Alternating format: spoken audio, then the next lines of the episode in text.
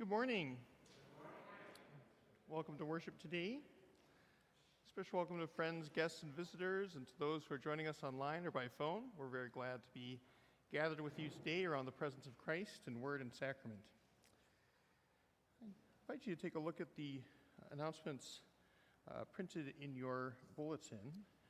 Um, just a, a, couple of uh, brief additions or up, updates to that, too. Um, one is that uh, uh, we, uh, I had a question right before the service um, about uh, the earthquake in Turkey and Syria, and um, if people are able to contribute to that through Trinity. And, and the answer is yes. Um, the ELCA disaster response has. Oh, we need the microphone turned up? Better? Okay. Uh, so just to repeat that, say if you'd like to donate to the earthquake victims in, in uh, Turkey and Syria, the ELCA disaster response has a uh, fund for that. And if you'd like Trinity to pass on a gift for you to that fund, uh, just be sure to write somewhere uh, that it's for that so that we know uh, to send it on to ELCA disaster response. But I, I know several people are, are, are thinking and praying about those around the world who are suffering from that. I want to thank Aaron for uh, uh, being with us today, uh, filling in for our uh, musician Wendy Ward, who is um, uh, out of town for her brother's funeral. So we're continuing to pray for Wendy and her family, and we're very glad that Aaron was willing to fill in so that Wendy could be where she needs to be today. Um, are there any other announcements that we should be sure to make today? Uh, I did not. They're all. Hey, there we go. Let's uh, let's celebrate that. yeah. Just just the background to say we were trying to pay off our, our roof and boiler loan.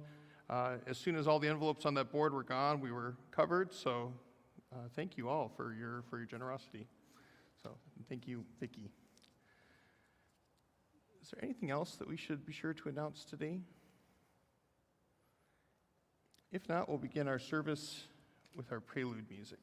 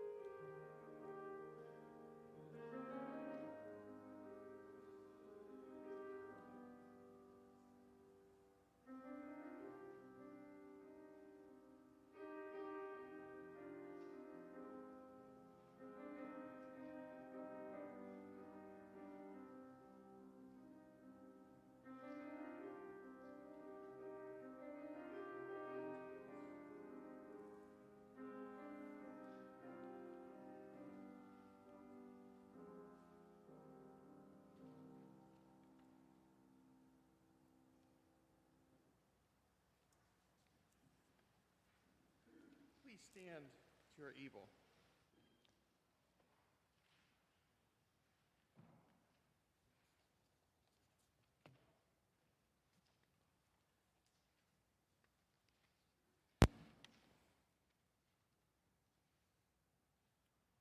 Blessed be the Holy Trinity, one God, who makes all things new, whose mercy endures forever.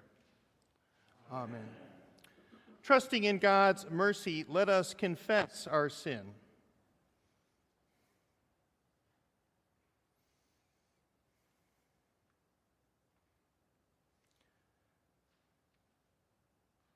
Holy One, source of our renewal, We confess that we are wrapped up in sin and cannot free ourselves. We have not practiced your righteousness. Our hearts have turned away from you. For the sake of the world you so love, forgive us that we may be reconciled to one another for your glory of your holy name. Amen. Thus says our God The former things have come to pass, and new things I now declare. God's mercy makes us new. We are forgiven in the name of Christ our Savior. Amen.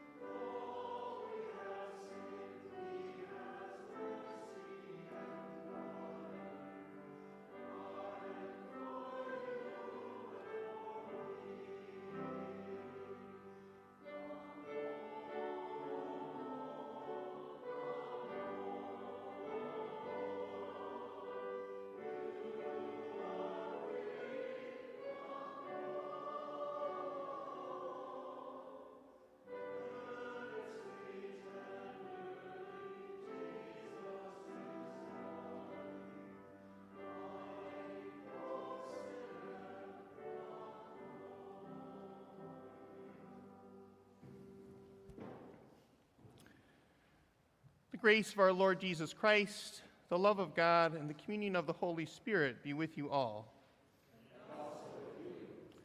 Let us pray. You who chose the Jewish people to be your people, to receive your commandments, do not steal, do not lie, do not spend your days longing for the life of your neighbor. Take care of the immigrant, the widow, and the orphan. These aren't just rules for your people to follow, but a vision for how to live in right relationship with you and with all you have created. Those of us who are followers of Jesus, a man many called rabbi, sometimes forget that Jesus did not do away with those ancient commands. Instead, he called our attention to ways in which keeping the commandments go beyond just avoiding a lie or refraining from taking what is not yours. Jesus teaches us to live according to the commandments according to your vision for life and for one another, is ultimately a matter of the heart. For all of us who want our hearts to be in sync with yours, help us to take your vision of life together to heart. May we choose life with all that we have and grow into the people you've called us to be. Amen. Please be seated.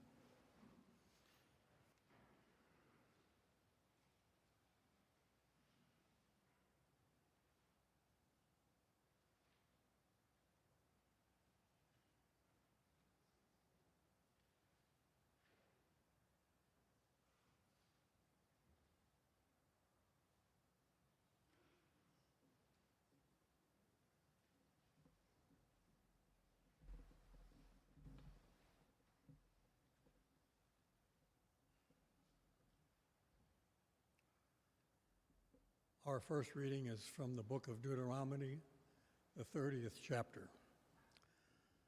Moses said to the people, See, I have set before you today life and prosperity, death and adversity.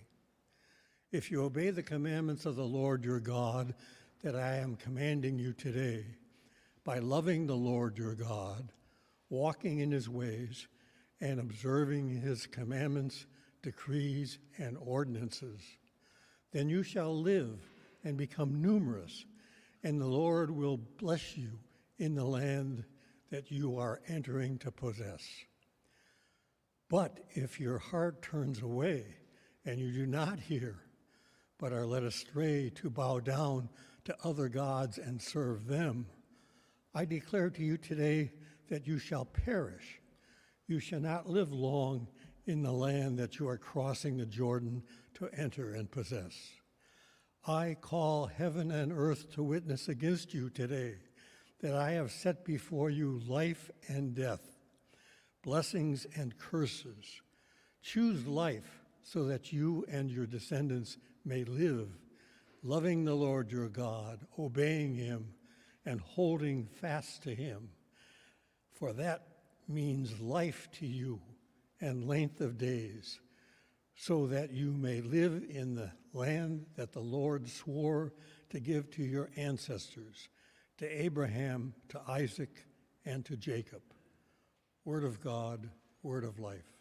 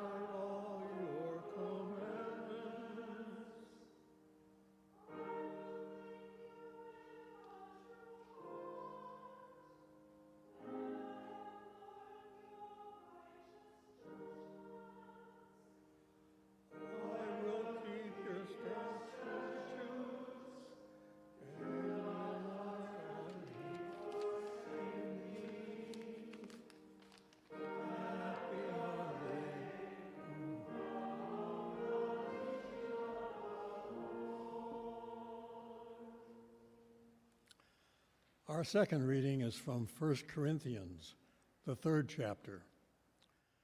Brothers and sisters, I could not speak to you as spiritual people, but rather as people of the flesh, as infants in Christ. I fed you with milk, not solid food, for you were not ready for solid food.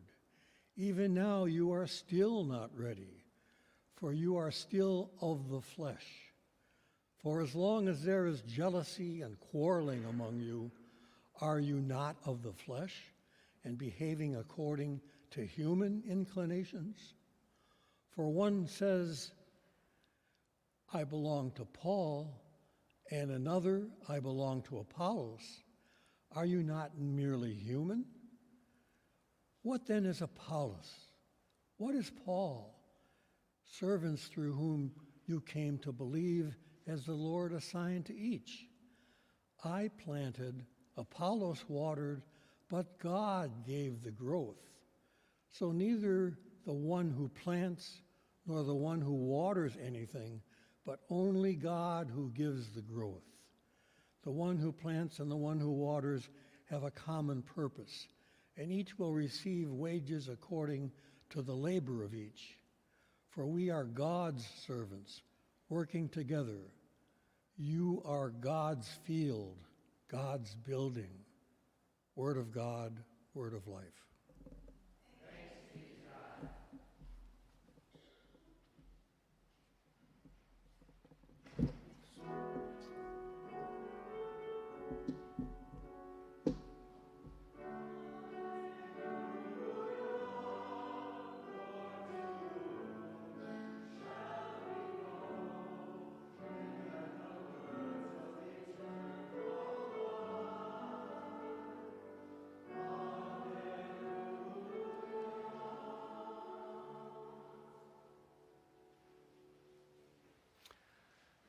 Holy Gospel according to Matthew.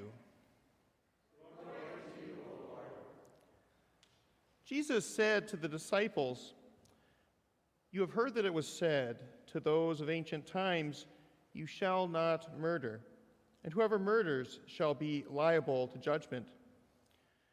But I say to you that if you are angry with a brother or sister, you will be liable to judgment. And if you insult a brother or sister, you will be liable to the council. And if you say, You fool, you will be liable to the hell of fire.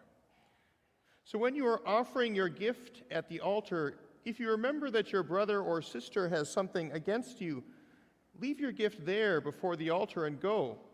First, be reconciled to your brother and sister, and then come and offer your gift.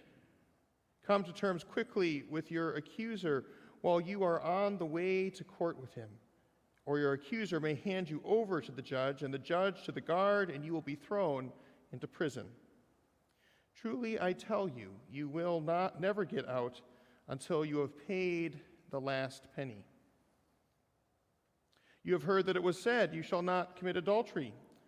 But I say to you that everyone who looks at a woman with lust has already committed adultery with her in his heart. If your right eye causes you to sin, tear it out and throw it away. It is better for you to lose one of your members than for your whole body to be thrown into hell. And if your right hand causes you to sin, cut it off and throw it away. It is better for you to lose one of your members than for your whole body to go into hell.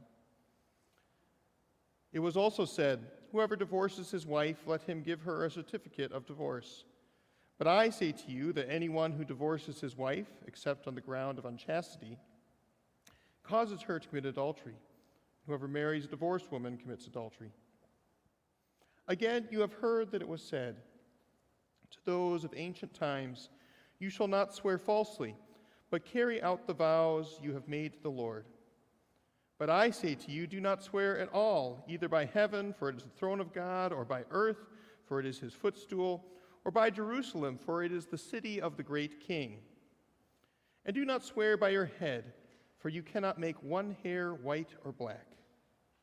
Let your word be yes, yes, or no, no. Anything more than this comes from the evil one.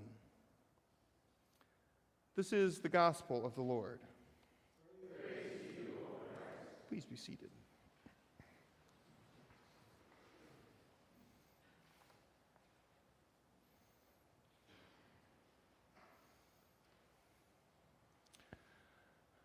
Dear friends, I ask for you to pray with me for a moment.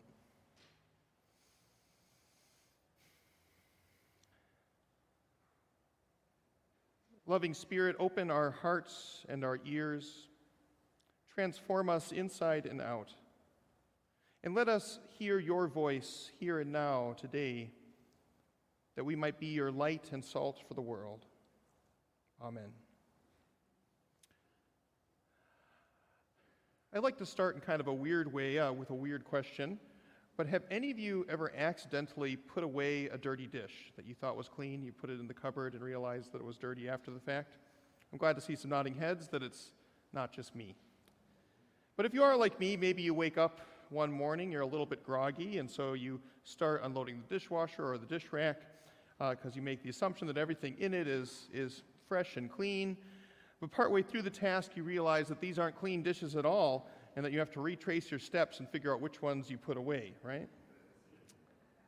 Or maybe you've seen a coffee cup on the counter, assuming that it just needed to go back up into the cupboard, so it looks clean on the outside, but you put it back in, and then later when you pull it out to use it, you are kind of disgusted and shocked to see what's in the bottom of that cup. so, towards the end of Matthew's gospel, Jesus uses kind of a strange metaphor. He uses the metaphor of dirty dishes to confront the religious leaders of his day. He says to them, Woe to you, scribes and Pharisees, hypocrites, for you clean the outside of the cup and of the plate, but inside they are full of greed and self indulgence. Instead, he says, first clean the inside of the cup so that also the outside may become clean. So if you ever wanted advice from Jesus on how to do your dishes, it's in Matthew. In other words, before you put the coffee cup back in the cupboard, make sure that you look inside it as well as outside it to make sure that it's clean. We do have to be a bit careful here when we use Matthew's gospel. Uh, some of Matthew's texts about the scribes and the Pharisees have been used inappropriately uh, to justify anti Judaism throughout the centuries. We have to understand that Matthew is written uh, polemically for a purpose, uh, writing in the heat of a lively debate following the destruction of the temple in 70 AD, so we can't take things that he was assuming then and assume that they are true now. So some of what we hear falls into the trap of stereotyping his opponents, and we should not make assumptions about our Jewish neighbors who are called to love based on these texts. But with that as preface, I do find that Jesus' words about dirty dishes here are helpful for making sense of, of texts like today uh, from the Sermon on the Mount in chapter 5. You see, one of the consistent criticisms by Jesus in Matthew's narrative of, of the religious leaders of his day is that they are too fo- focused on outward appearances and not enough on inward righteousness. To call someone a hypocrite, after all, is to accuse them of wearing a mask that hides what's going on underneath it. So, in today's gospel reading, Jesus shows again that he's concerned not just about the outside of the cup, the external, but also about the inside of the cup, our internal righteousness, our internal transformation. According to Jesus, it's not enough just to refrain from killing your neighbor, uh, which I hope most of us obeyed this week. But that would kind of be like scrubbing just the outside of the cup, right?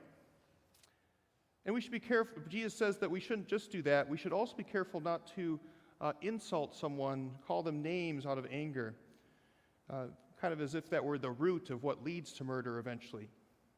Because sometimes inside the cup, even if we're doing okay not killing people, we're still, we have murderous thoughts within, or the, the, the seeds of murderous thoughts within us. Likewise, for adultery and divorce, and some of this is cultural, historical stuff too, but uh, Jesus again heightens the stakes. It's not enough to do just the external minimum, Jesus says. Jesus says, look inside the cup too. And as for making oaths, Jesus says, stop it. That's just outward show. Sometimes we can even hide behind our external oaths like a mask, too.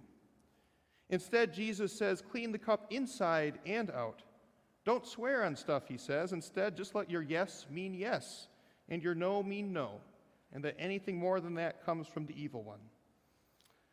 Just as an aside, I, think about this text sometimes during our ceremonies where we see people sw- swearing upon Bibles. Uh, I suppose there's a certain ritual beauty to that practice, but why not simply let our yes be yes and our no be no when we promise to tell the truth or fulfill an office? Part of what I see going on here, and this isn't Jesus' word, but this is the word that comes to mind for me, is a matter of congruence. That our inside matches our outside, that what we do in private matches what we do in public. There was a 20th century psychologist by the name of Carl Rogers who wrote a lot about congruence. And for Rogers, congruence is a state in which our ideal self and our actual experience are consistent or similar and that we feel distressed when our public and private self get too far apart. That is, our internal and values are reflected externally by the way we live. And to put it another way, that the cup in the cupboard is clean inside and out. That our insides and our outsides match.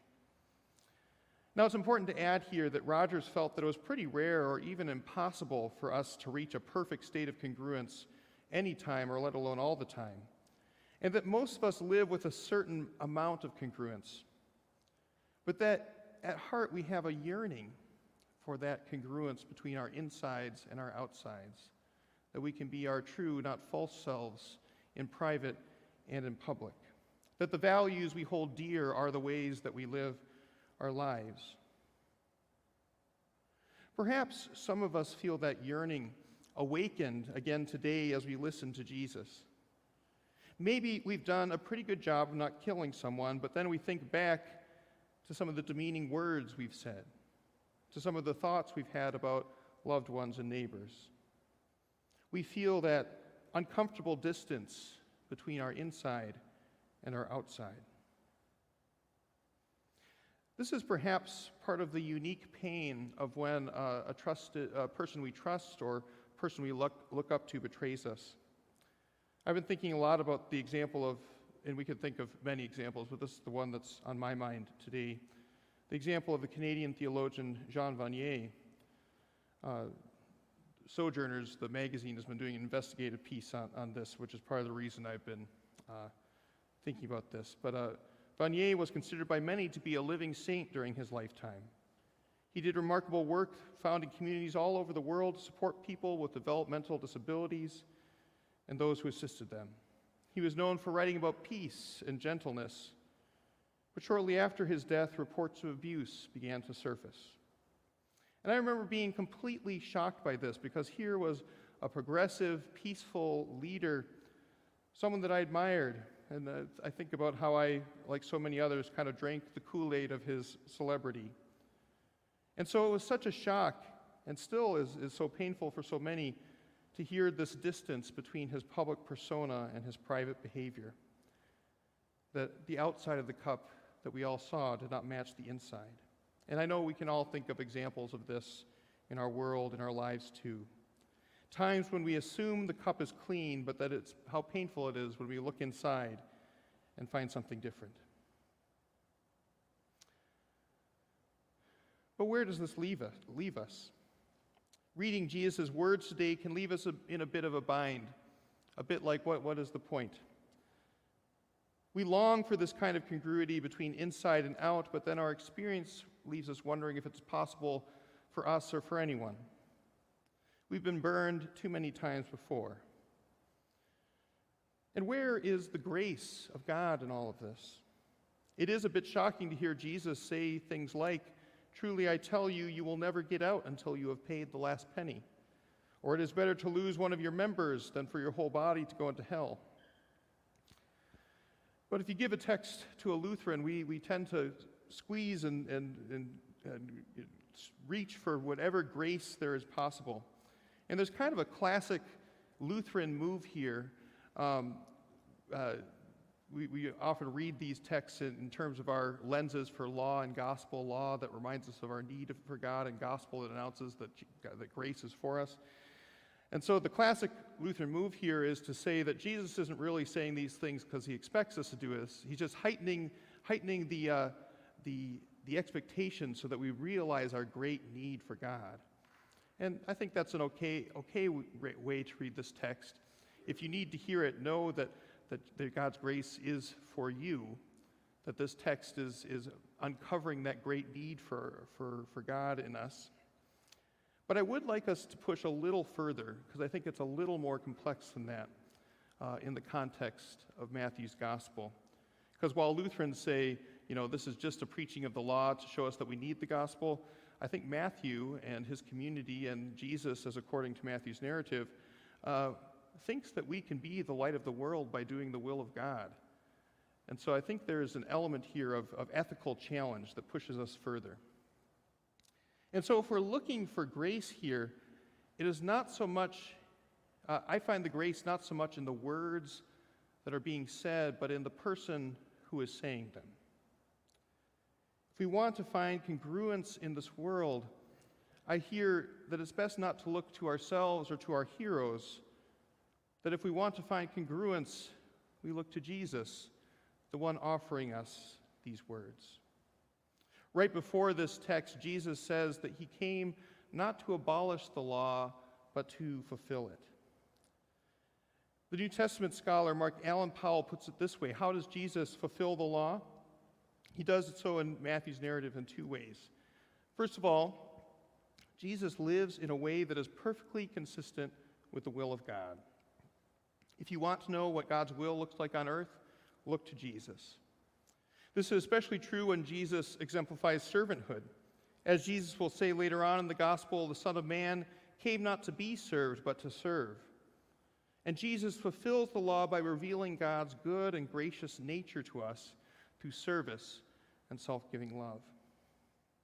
The second way that Jesus fulfills the law is through his teaching. He teaches with such authority. That's something that people say about him over and over again.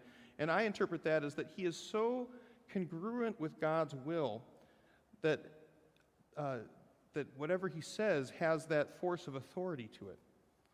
And central to Jesus' teaching about the law is that the love of God and neighbor are central, that they are the pinnacle commands on which the law and the prophets hang. That if you want to know what God's will is on earth, what the law is, you have to start with those commands to love God and love your neighbor. So, in other words, if you want to interpret the law correctly, to do God's will on earth, everything must be seen through those lenses of love.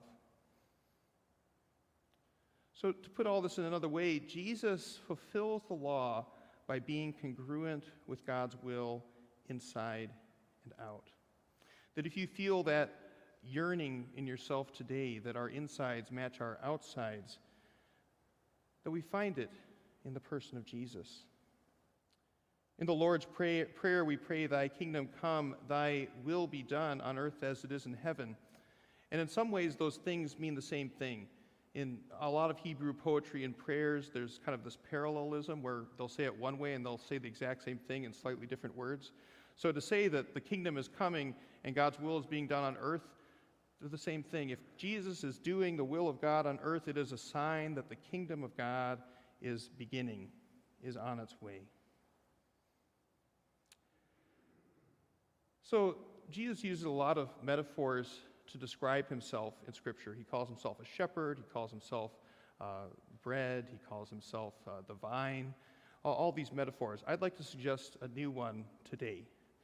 Uh, maybe we can think of Jesus as our cosmic dishwasher. that when we become his disciples, that when we are bathed and cleansed in the waters of our baptism, Jesus cleans us inside and out. That Jesus does for us what we are unable to do for ourselves, that his congruence, his oneness with God, uh, gives us congruence in our own lives. We may not always live there yet, but it is given to us when we are with Jesus. that Jesus embodies it on our behalf, that he calls us, like those disciples so many years ago, to walk beside him on the path, praying alongside him, God's will be done on earth as it is in heaven, trying to live the, the, the way that Jesus lived, not because we can do it perfectly, perfectly, but because we have our eyes on him. Jesus fulfills the law for us by being congruent with God's will, inside and out. And so, this is a difficult text. I invite you to carry it with you this week. But remember that the good news is the person who is speaking it to you, that we are given the congruence that Jesus has with God because he has come to us first. Amen.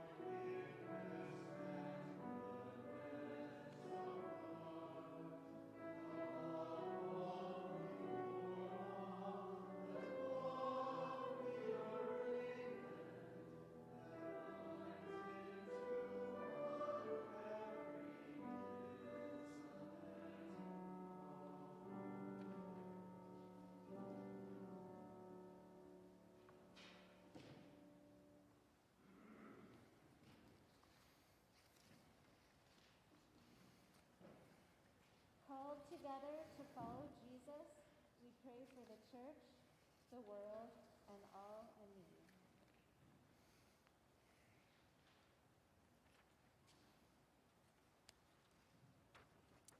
Inspire your church that it may be a sign of life throughout the world, from the exploration of faith with children and new believers to missionaries and bishops. Shape lives of faithfulness so that all find abundant life in your ways. Merciful God, Receive our prayer. nourish your creation, accompany all who plant and water. Bless the work of farmers, provide for subsistence farmers facing drought and climate change. Guide the work of agricultural scientists towards sus- sustainable ways to feed the world. Merciful God, receive our prayer. Give growth where there seems to be no hope for life, in nations and regions where reconciliation seems impossible. Empower peacemakers with your spirit, where death holds sway through violence, disease, and hunger. Equip relief workers to bring hope. We pray especially for those suffering from the earthquake in Syria and Turkey. Merciful God,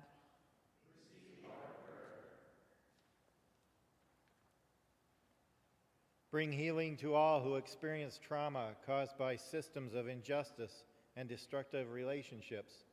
Give courage to those struggling to repent and those seeking reconciliation. Sustain all who work for restoration especially domestic abuse intervention services. Merciful God.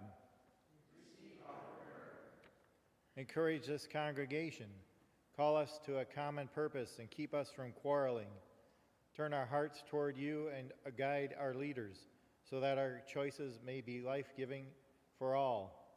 Help us to nurture those among us who are in need, especially Catherine, Doris, Judy, Sharon, and Jim. Merciful God. Thanks be to you for the lives of all who have died in Christ. Teach us to follow them in your ways and gather us with them into the promise of eternal life with you. Merciful God. Receive our prayer. God, we ask you to surround Wendy and her family this morning as they remember her brother. Merciful God, receive our prayer. We bring to you our needs and hopes, O God, trusting your wisdom and power revealed in Christ crucified. Amen. Just a brief connection to today's text of what we're about to do. You'll notice that Jesus said that we should make peace with one another before we bring our offering to the Lord, before we come together at the table. Uh, and so that is part of the reason we do peace at this time in the service, so that we might be at peace with one another before bringing our offering. The peace of the Lord be with you always. Please share a sign of peace with those around you.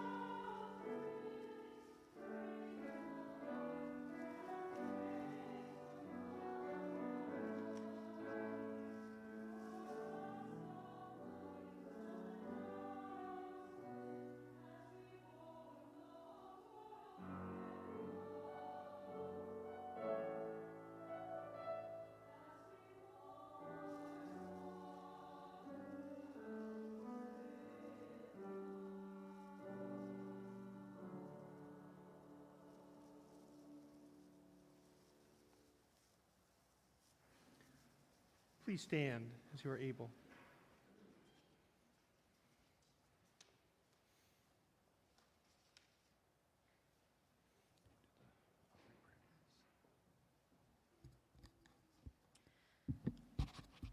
Let us pray.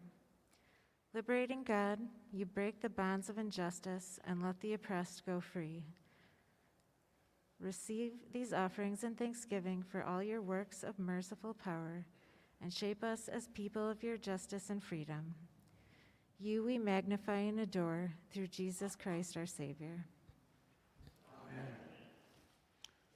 The Lord be with you. Lift up your hearts. Let us give thanks to the Lord our God.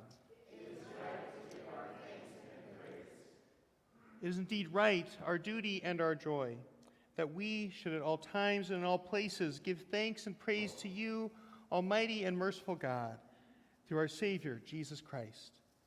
By the leading of a star, he was shown forth to all nations.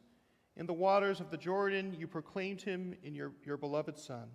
And in the miracle of water turned to wine, he revealed your glory. And so, with all the choirs of angels, with the church on earth, and the hosts of heaven, we praise your name and join their unending hymn.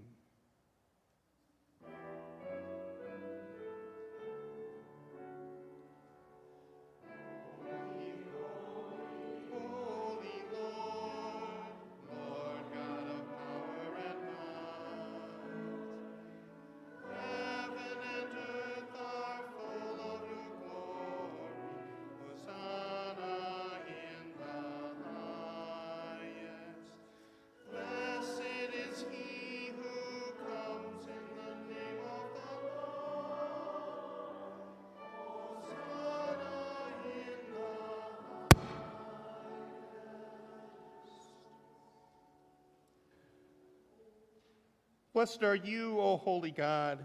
You are the life and light of all. By your powerful word, you created all things. Through the prophets, you called your people to be a light to the nations. Blessed are you for Jesus, your Son.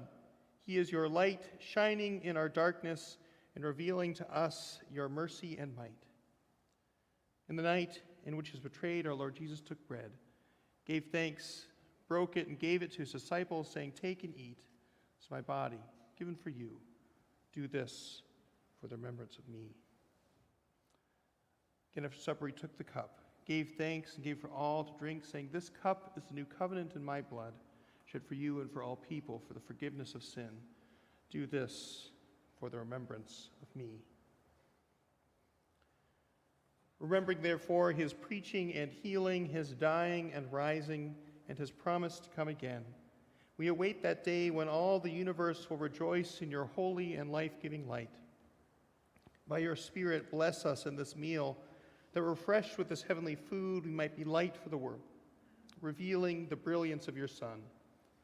Through him, all glory and honor is yours, Almighty Father, with the Holy Spirit, in your holy church, both now and forever. Amen. Gathered into one by the Holy Spirit, let us pray as Jesus taught his friends to pray. Our Father in heaven, hallowed be your name. Your kingdom come, your will be done, on earth as in heaven. Give us today our daily bread. Forgive us our sins, as we forgive those who sin against us. Save us from the time of trial, and deliver us from evil. For the kingdom, the power, and the glory are yours, now and forever. Amen. Please be seated while we share some instructions for communion.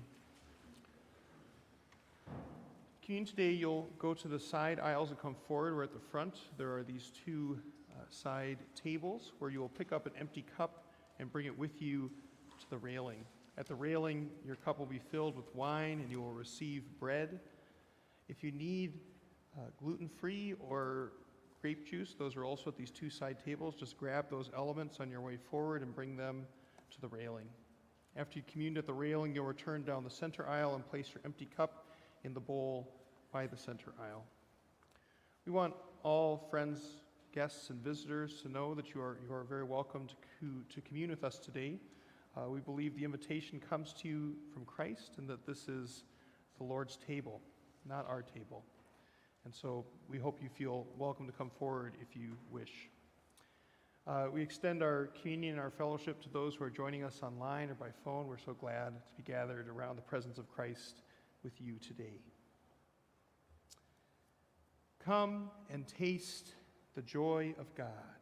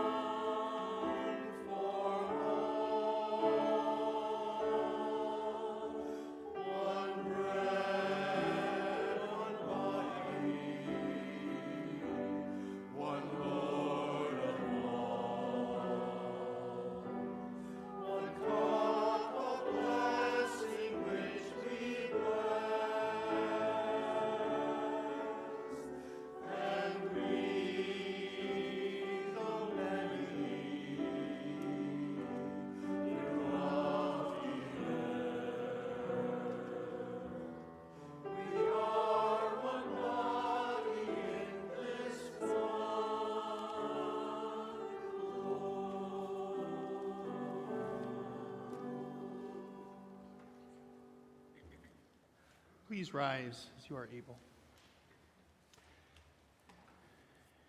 May the body and blood of our Lord and Savior Jesus Christ strengthen, keep, and unite us now and forever. Amen. Let us pray. Holy One, we thank you for the healing that springs forth abundantly from this table. Renew our strength to do justice, love kindness, and journey humbly with you.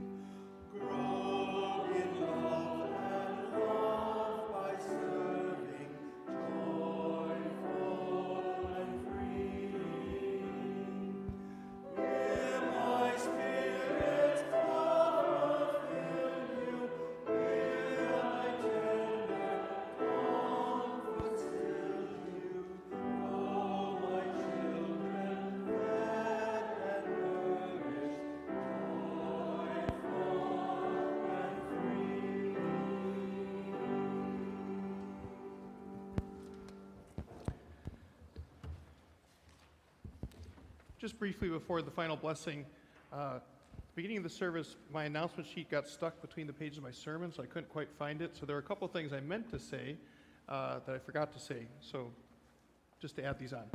Uh, it's Clem Baker's 95th birthday coming up, and we would love if he got some cards for that.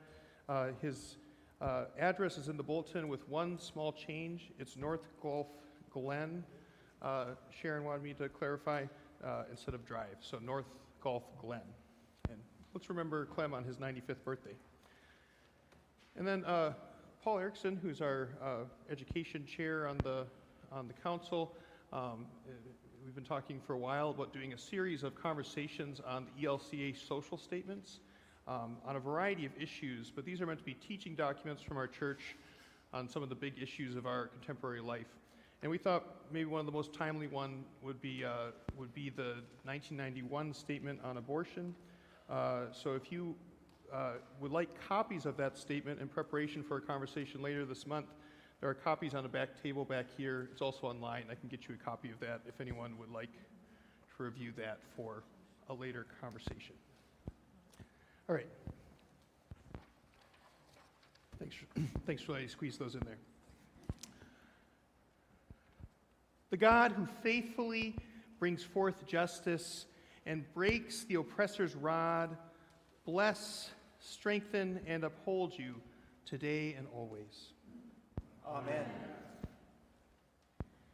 The mission of Trinity Lutheran Church is to proclaim and celebrate the love of Jesus Christ, to live as God's servants in the world, and to be a caring and healing community. Go in peace, Follow the way of Jesus. Thanks be to God.